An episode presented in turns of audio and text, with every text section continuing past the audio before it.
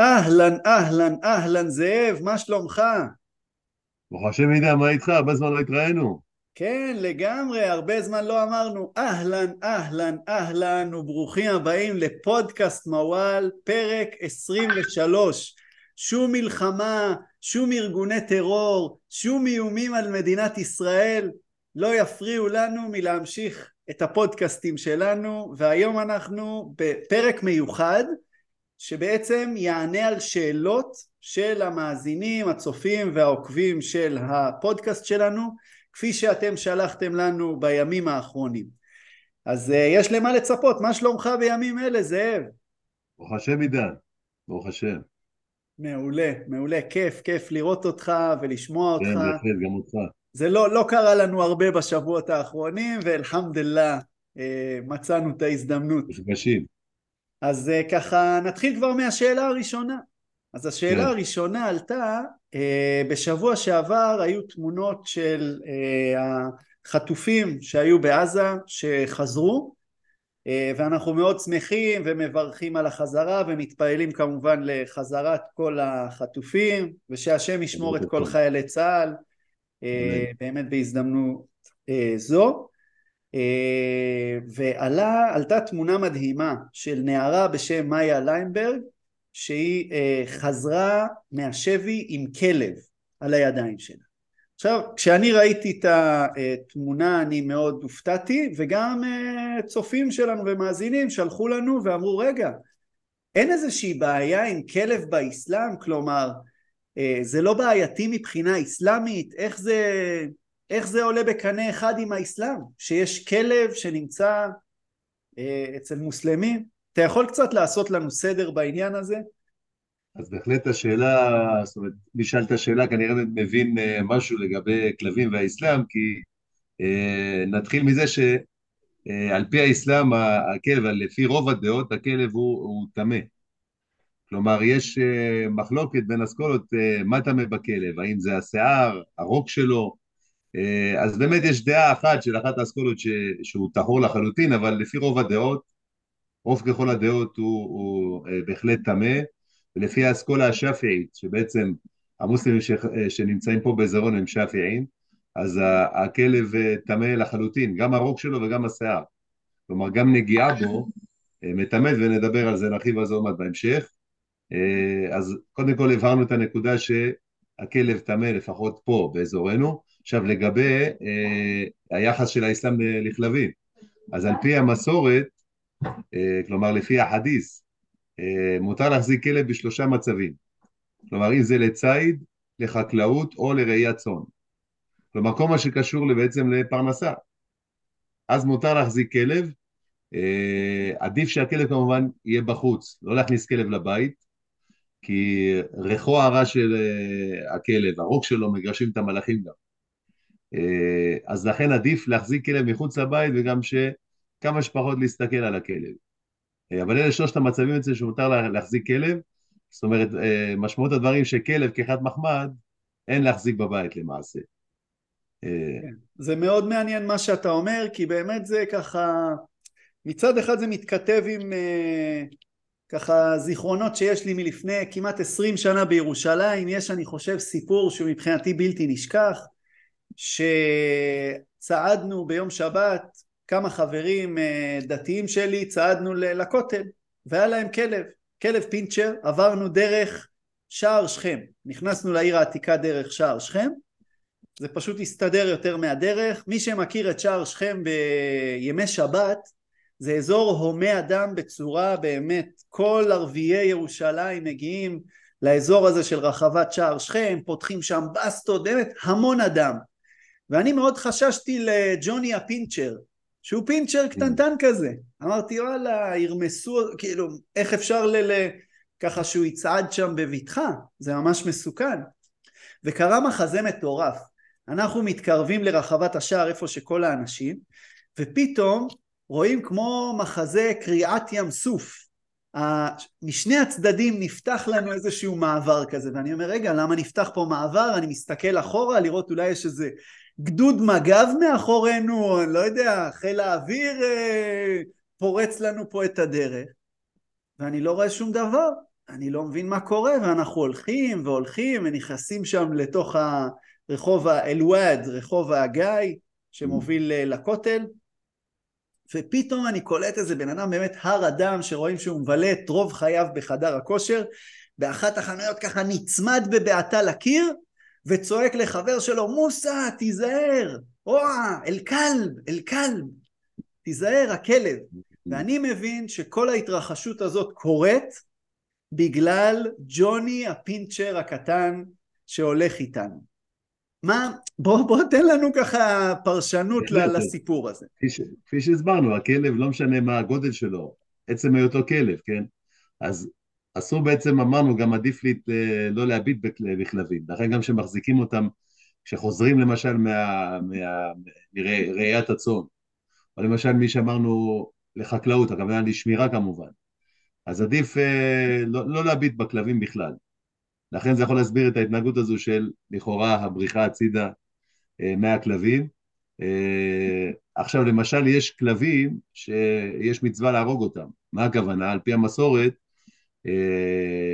הכלב השחור הוא שטן, כלומר כלב שכל כולו שחור הוא התגלמות השטן לכן יש להרוג אותו, אבל שכולו שחור ממש, זאת אומרת אם מוצאים שערה אחת לבנה לא הורגים אותו, כן?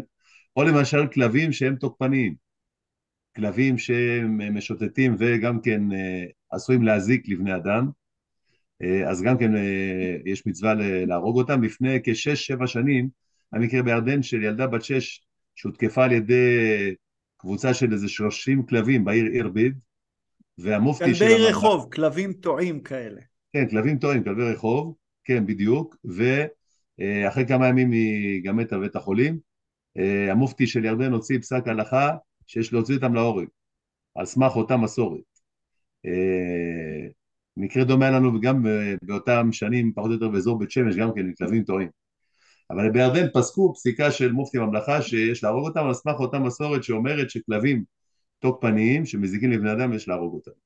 מעניין. תופעה אגב, אפרופו ככה, בשביל שנסגור את עניין הכלבים, שאנחנו כל הזמן מדברים על תמורות בחברה הערבית אה, בין אה, מסורת לבין קדמה, אז אה, גם תופעה שיצא לי לפגוש בשנים האחרונות זה שהכלב נכנס יותר ויותר למשפחות ערביות כמובן נוצריות אבל גם מוסלמיות גם משפחות מוסלמיות שכלב רואים את זה אפילו בירושלים אה, שהיא יותר שמרנית שלא לדבר על הצפון אזור חיפה ונצרת שיצא לי לראות אה, משפחות שמטיילות עם כלב נשים עם כלב אפילו שיא אני חושב ככה, הסצנה שהכי בולטת לכיוון הזה זה שתי נשים חיפאיות, אני לא יודע, מוסלמיות או נוצריות, שישבו עם כלב, כל אחת, אה, נפגשו ועישנו נרגילה. כלומר זה היה ככה אה, תמונה בתוך בית הקפה, זה היה בהחלט אה, מעניין וככה סותר את כל הדברים שמכירים על החברה השמרנית הערבית והמסורתית, אז גם זה יש וקיים ומעניין לדעת. נעבור לשאלה הבאה ששאלו אותנו? כן. יאללה. אז ככה שפנינו לאנשים אמרנו שלא יצא לנו לעשות פרקים עד עכשיו בגלל שירות המילואים ואז ישר עלה העניין של השפם. עכשיו יש איזשהו טרנד של שפם, שפמים למילואימניקים uh, ושאלו לגבי השפם uh, בתרבות, בחברה הערבית, באסלאם למול הזקן, כלומר האם יש איזה שהם הבדלים, מה המשמעות של השפם, האם יש לשפם, לזקן איזושהי משמעות, אז בואו ננסה קצת לעשות סדר בעניין הזה, נתחיל אולי מהשפם או מהזקן, מה אתה מעדיף להתחיל? בוא נתחיל עם שניהם, ניתן את הפן ההלכתי קודם, ואז אולי ניתן גם את הפן התרבותי. מעולה. אבל על פי, על פי המסורת, אה, אמר הנביא מוחמד, אחפו שווארב ואטלקו ליחה, כלומר הורידו את השפם, עוד מעט נסביר מה הכוונה, וגדלו פרא את הזקן. עכשיו לגבי השפם באמת, כי יש כמה מסורות, זו לא המסורת היחידה, יש שלוש שיטות. כלומר, השיטה המקלה יותר זה שמותר לגדל שפם בתנאי שהוא לא יורד מתחת לשפה העליונה, זאת אומרת, תמיד צריך להקפיד שהשערות לא ירדו מתחת לשפה העליונה. למשל על עומר בנו אל-חטאב, החליפה השני מסופר שכשהוא היה כועס אז הוא היה מסלסל את אה, שפמו ככה, היה לו שפם ארוך, היה מגלגל אותו ככה. כלומר, אבל אולי יורד לו השערות שפה לא יורדות מתחת לשפה אבל, כי המקפיד על המסורת כמובן. אה, יש מחלוקת בהבנת המסורת לגבי השפם, לכן יש שיטה ראשונה אמרנו, שיטה שנייה זה לדלל אותו, כלומר לא ממש עד אפס, אלא להשאיר זיפים. יש גם כאלה שמגלחים אותו ממש עד הסוף. אה, אה, וזה לגבי השפם. לגבי הזקן, הזקן לפי, ה, לפי המסורות צריך להיות לפחות... רגע נעשה שנייה סיכום ביניים. אז לגבי כן. השפם, אמרת אפשר, לא... כלומר יש מסורות שאומרות להוריד לחלוטין, יש מסורות שאומרות לדלל, כן. ומסורות שאומרות... שאפשר בעצם לגדל אותו בתנאי שלא ירד מתחת לשפה העליונה. כלומר זה התנאי המרכזי. כן, אלה השלוש שיטות. לגבי הזקן, אז הזקן אה, מבחינה אסלאמית זה, הוא צריך להיות קפדה, קפדה זה אומר תפיסה, זאת אומרת שמחזיקים אותו עם, עם היד. לא כמו הזקן שלי שהוא רק עם זיפים. כן. גם לא שלי למעשה, כי הוא צריך לצאת מתחת לחלק הזה. פחות מזה זה נחשב לכאורה לא זקן. אה, מדוע בעצם המסורות האלה לגבי השפם והזקן? אה, כי בעצם אה, החובה לגדל את הזקן היא כדי להיות שונים מהמשתפים, אותם עובדי לילים שעבדו אלילים, וכחלק מהפולחן שלהם היה לגלח את הזקן. עכשיו, מטרת הנביא מוחמד הייתה לייסד את דת האסלאם, ושהיא תיבדל משאר הדתות. לכן יש הרבה מסורות שמסתיימות עם חליפו אל יהוד, תהיו שונים מהיהודים, חליפו נסרה, תהיו שונים מהנוצרים, חליפו מושריקין, תהיו שונים מהמשתפים, אותם עובדי לילים. הפגאנים. או, okay. כן. הפגאנים, חליפו מג'וס, שזה הפרסים הזורואסטרים, שגם היו פגאנים, אבל סוג עבודה, עבודת אלילים אחר. לכן בעצם כדי להיבדל משאר הדתות, אז צריך להיות שונים מהם. אז הנביא מוחמד ציווה לגדל זקן ארוך בעצם, ולהוריד את, ה, את השפם. אה, עכשיו, אה, נשאלת השאלה אם כן, אם הציווי לגדל זקן ארוך, אה, אז איך זה שאנחנו מכירים הרבה הרבה מוסלמים, גם שייחים שזקנם די קצר, ובטח לא מגיע לקבדה, לא מגיע לתפיסת כף יד. נכון. ההסבר הוא לא להיכנס פה לכל הפלפולי ההלכה, אבל ההסבר הוא שהם דוגלים בשיטה שאומרת שבעצם ברגע שהסיבה חולפת, חולף גם הדין. יזול אל-חוכום בזוואל סבבו. הדין חולף בחלוף הסיבה. כלומר, הסיבה הייתה כדי בעצם למסד את דת האסלאם, כדי להיבדל משאר הדתות. מכיוון שכבר דת האסלאם קיימת, ואין חשש שמישהו, כן, ישכח את זה שהוא מוסלמי ויפזול לדתות אחרות, אז אין חובה לקיים את ההלכה כפי שהיא ולגדל זקן ארוך מאוד, אלא צריך לגדל זקן, כי ככה מופיע במסורת, אבל לא חובה שיהיה ארוך. לכן נראה את ההבדלים האלה בין הסגנים. יפה, יפה. Uh, לגבי השפם, uh, או אתה יודע מה, נתחיל קודם מהזקן, כי הרבה פעמים אנשים, וגם אנחנו מבחינתנו פה במוואל, רוצים לקחת הרי את התיאוריה ולהביא אותה כפרקטיקה לאנשים, שהם יוכלו לעשות משהו עם הדברים שאנחנו מדברים עליהם. אז בעצם, אם אני רואה אדם בעל חזות מוסלמית עם אה, זקן ללא שפם לצורך העניין. האם אני יכול להקיש משהו עליו בהיבט הזה? שהוא מן הסתם אדוק יותר, כן. הוא מוסלמי אדוק, בהחלט. גם לפי אורך הזקן, גם יכול להעיד עליו דברים, אבל כמובן צריך גם לשבת, לשוחח איתו, להבין מה תפיסת עולמו. אבל בהחלט מבחינה חיצונית זה סממן מובהק.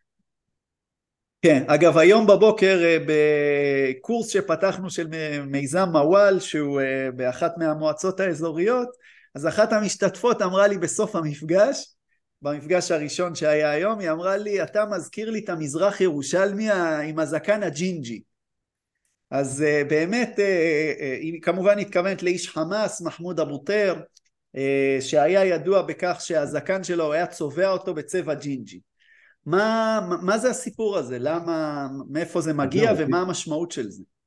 זהו, על פי המסורת מותר לצבוע את, ה, את שיער הזקן אה, וגם בצבע, כן, בצבע אדום בהחלט, זאת אומרת מה שנקרא ג'ינג'י. אה, אה, בשחור לא, אבל צבע ג'ינג'י כן. למה? מאיפה זה מגיע? זה על פי המסורת. מסורת. כן, על פי המסורת של אבי מוחמד, כן. חדיף. אז הצבע, הצבע, מה שנקרא החנה בעצם, הצבע הכתום, מותר לצבוע איתו את, ה, את הזקן. אז כלומר, אם אני רואה אדם עם אה, זקן אה, צבוע לכתום, אני גם יכול להקיש שהוא דתי, כלומר, זה מראה על אדיקות מסוימת? מקפיד על ה... כן, שהוא מקפיד על ההלכה, אבל זה אנחנו נראה בדרך כלל אנשים שזקנם כבר אה, מלבין. לא נראה אדם שכן, צעיר שיצבע פתאום לג'ינג'י, אבל כן. בדרך כלל אנשים מבוגרים יותר יעדיפו לצבוע את זקנם לצבע ג'ינג'י. יפה. לגבי השפם, השפם, אה, השפם הוא, הוא סוג של אה, הייתי אומר סמל גם לערביות, לכבוד הערבי, הרבה פעמים אנחנו פוגשים את השפם אה, בקריקטורות שמדברות נגיד על, על רצח על כבוד המשפחה אז רואים קריקטורות שאישה נרצחת על ידי השפם כלומר השפם הוא מסמל בחברה הערבית אה, את הגבר הערבי, את הכבוד הערבי. אה, כלומר, אם אנחנו יוצאים מהעניין האסלאמי ועוברים לתרבות הערבית, אז בעצם השפם... כן, כפי שציינת, בהחלט, זה, זה הכבוד של הגבר, זה, הוא נשבע בשפם שלו. זאת אומרת, תרבותית יש לו משמעות רבה מאוד, אנחנו מכירים את ה, בעצם את השפם הערבי. כן, אה, לגבי נשבע בשפם בוא תרחיב לנו קצת על העניין הזה מה, מה זה אומר. אוקיי, okay, חלק מהשבועות השונות שהרבי נוהג להגיד, כן, אז בין השאר גם נשבע בשפם שלו, זה מראה בעצם את החשיבות של השפם אם אדם נשבע בשפם. Mm-hmm.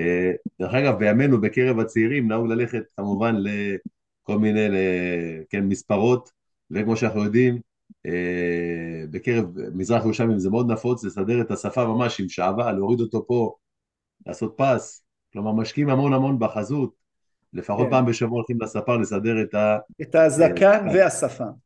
והשפם. יפה, יפה. כלומר זה חלק מהלוק המודרני, נקרא לזה כן, אה, בהחלט. כך. אה, יפה, אגב גם ב, אם דיברנו על עולם הקריקטורות ואיך שהשפה מככב, אז במשך שנים מאז שנת 2007 שנוצר הפיצול הפנים פלסטיני בין פת"ח וחמאס אז יש המון קריקטורות שמציגות את הנושא הזה ואז איש הפת"ח הוא תמיד יהיה עם שפם כלומר הוא הלאומי הלא דתי למול החמסאווי שהוא תמיד עם הזקן או זקן מלא או זקן ללא שפם ואז ככה מבלי לכתוב שזה פת"ח וזה חמאס הקורא הפלסטיני ישר יודע מי זה מי כלומר בקונטקסט של הפיצול הפנים פלסטיני רק לפי השפם או הזקן יכולים לדעת. כלומר, הם לא צריכים לרשום או ל- ל- ל- לרמוז אה, יתרה מכך. ולכן כן. אנחנו יכולים באמת להבין שמישהו שהוא עם רק שפם, אה, זה יכול גם ללמד עליו אה, משהו מבחינה דתית. יפה, נסיים עם השאלה האחרונה, ככה באמת גיבשנו שאלות ספורות בשביל שזה יעמוד בלוחות הזמנים של הפרק. אז השאלה האחרונה שאלו אותנו לגבי אה, מונחים בערבית שכל הזמן מדברים עליהם בחדשות. המונח הראשון זה תהדיה שזה רגיעה, המונח השני הודנה שזה גם רגיעה, הפסקת אש, אנשים אומרים לנו אנחנו לא יודעים מה בדיוק ההבדל בין הדברים האלה והאם יש מונח שהוא גם מונח נוסף ל- לרגיעה, להפסקת אש או קצת לעשות סדר במונחים השונים ואת המונחים אנחנו שומעים אותם הרבה בתקשורת, בתקשורת הישראלית בוודאי. אז תהדיאה זה בעצם אה, רגיעה, כלומר זה, אבל זו רגיעה קצרת טווח. בתוך איזשהו סבב נגיד, כמו למשל עכשיו, הייתה, היה סוג של תהדיאה בין הצדדים, אז אה, משהו שהוא ממש אה, קצר טווח, לעומת ההודנה, הודנה, זה אנחנו מכירים גם כן מהתקשורת, אבל הודנה זה בעצם אה, אתם מוזמנים לצפות בפרק 21 של מיזם אה, מוואל, של הפודקאסטים, וגם כן יש לנו בחבילת ההרצאות, שזה הזמן להזכיר אותה עידן, יש לנו פרק כן. שלם שעושה גם כן בין השאר בעניינים האלו של אה, מוחמד ויהודים, אנחנו עוסקים בהודנה, שזה בעצם מבוסס על הסכם אל-חודייביה, שזה בקורס הדיגיטלי שלנו, בהחלט, בהחלט. כן, אז הודנה בעצם זה בעצם הסכם ממש ממוסד, שחותמים על נוסח כתוב, זה ארוך טווח, למשל בהקשר, בזירה הפלסטינית, למשל כשיש, אה, למשל מה שמוגדר לכאורה כהודנה, אז לחמאס לכאורה יש אינטרס לשמור על ההודנה, אה, ש, שכל הפלגים בעצם לא יפרו את ההודנה, כי אם לחמאס יש אינטרס אה, להודנה, שבעצם רגיעה ארוכת טווח, אם אחד הצדדים, נגיד הג'יהאד האיסלאמי, יעשה איזשהו צעד נגד ישראל, זה עשוי בעצם לתת איזושהי גושפנקה לישראל לפעול ולהפר את ההודנה. לכן כשיש הודנה, אז יש אינטרס חזק לחמאס להקפיד שאף אחד מהפלגים לא יעשה איזושהי פעולה ובכך יביא להפסקת ההודנה. תהדיה זה ממש רגעי, אז גם לא תמיד יש עניין לצדדים לשמור על ה... כי הם מבינים שזה משהו רגעי. הודנה זה ארוך טווח. יש את המונח שהוא אולי התכוונת אליו שהוא בעצם אה, מונח, אה, בוא נגיד, אה, אין לו שום קונטקסט דתי, הוא וואקף איטלק נאר. כן, שזה... הפסקת אש. כלומר, שזה בתקשורת, בתקשורת כן, משתמשים. בזה הרבה. כן. אף על פי שאפשר לומר שלפחות במלחמה העכשווית, אז המונחים, אני חושב קצת, בתקשורת הערבית המיינסטרימית, אפילו אם אני אלך על אל-ג'זירה, שהיא מאוד מאוד דומיננטית פה בעניין הזה, ואחד הפרקים הקרובים שלנו גם אה, בפודקאסט מוואל יעסוק בערוץ הזה ובתפקיד שלו בלחימה הנוכחית, mm-hmm. במלחמה בעזה. אז בעצם הם משתמשים בתהדיה, בהודנה ובוואקף איטלק נאר, כלומר בשלושת המונחים האלה הם קצת עושים סוג של סלט כן. ביניהם. אה, והופכים את כולם לאיזשהו עניין חילוני, לפחות את ההודנה לעניין שהוא קצת רחוק באמת מהמקור אה, שציינת, שזה מה שאמור להיות. אה, ככה מערבבים. אז אנחנו שומעים את שלושת המונחים, לא רק אתם צופים ומאזינים שלנו מתבלבלים בין העניין הזה, כי פשוט בשיח הערבי העכשווי וגם בתקשורת הישראלית די יצרו אחידות בין המונחים האלה, אבל כפי שזאב הסברת, בהחלט יש הבדלים. אה, כן. מעולה. אז אה, אנחנו נסיים פה עם השאלות. אה, נגיד שבהחלט, כפי שציינת, יש לנו את הקורס הדיגיטלי, שבייחוד בתקופה הזו, זה כבר לא עניין של העשרה, מה שפעם, אנחנו מעולם לא חשבנו שהנושאים האלה הם העשרתיים, אנחנו מבחינתנו המיזם הזה המטרה והשליחות שלו באמת להגיע לכל אחת ואחד במדינת ישראל שיבינו את החשיבות של הסביבה שבה אנו חיים ו- ואנחנו עושים את זה באמצעות הפודקאסט הזה, באמצעות פרויקט השמות שאנחנו מעלים שמות במהלך ה- אה, הימים השונים. אה, שם, איך אומרים אותו, מה המשמעות, גם שמות של בנות, שמות של בנים, שתוכלו להגות את זה גם בצורה נכונה, זה נמצא גם ביוטיוב, גם בטיק טוק יש את הקורס הדיגיטלי שהוא מאוד מאוד חשוב שזה שבע, כשבע שעות של הרצאות מרתקות ומאוד מאוד רלוונטיות להבנת הסביבה, הכרת המזרח התיכון והעולם הערבי, סביבה שאנחנו חיים בה. יש לנו קורסים פרונטליים אה, ויש לנו עוד פעילויות נוספות כמובן. אה, אז נגיד המון המון תודה לך זאב, היה כיף. ככה גם לראות אותך, לשמוע אותך. וליהנות מהידע הרב. אז אה, אללה יעתיק לעפיה, תודה רבה לך, תודה רבה לכם, ונתראה בפרק הבא של פודקאסט מוואל. אללה יעתיק לעפיה.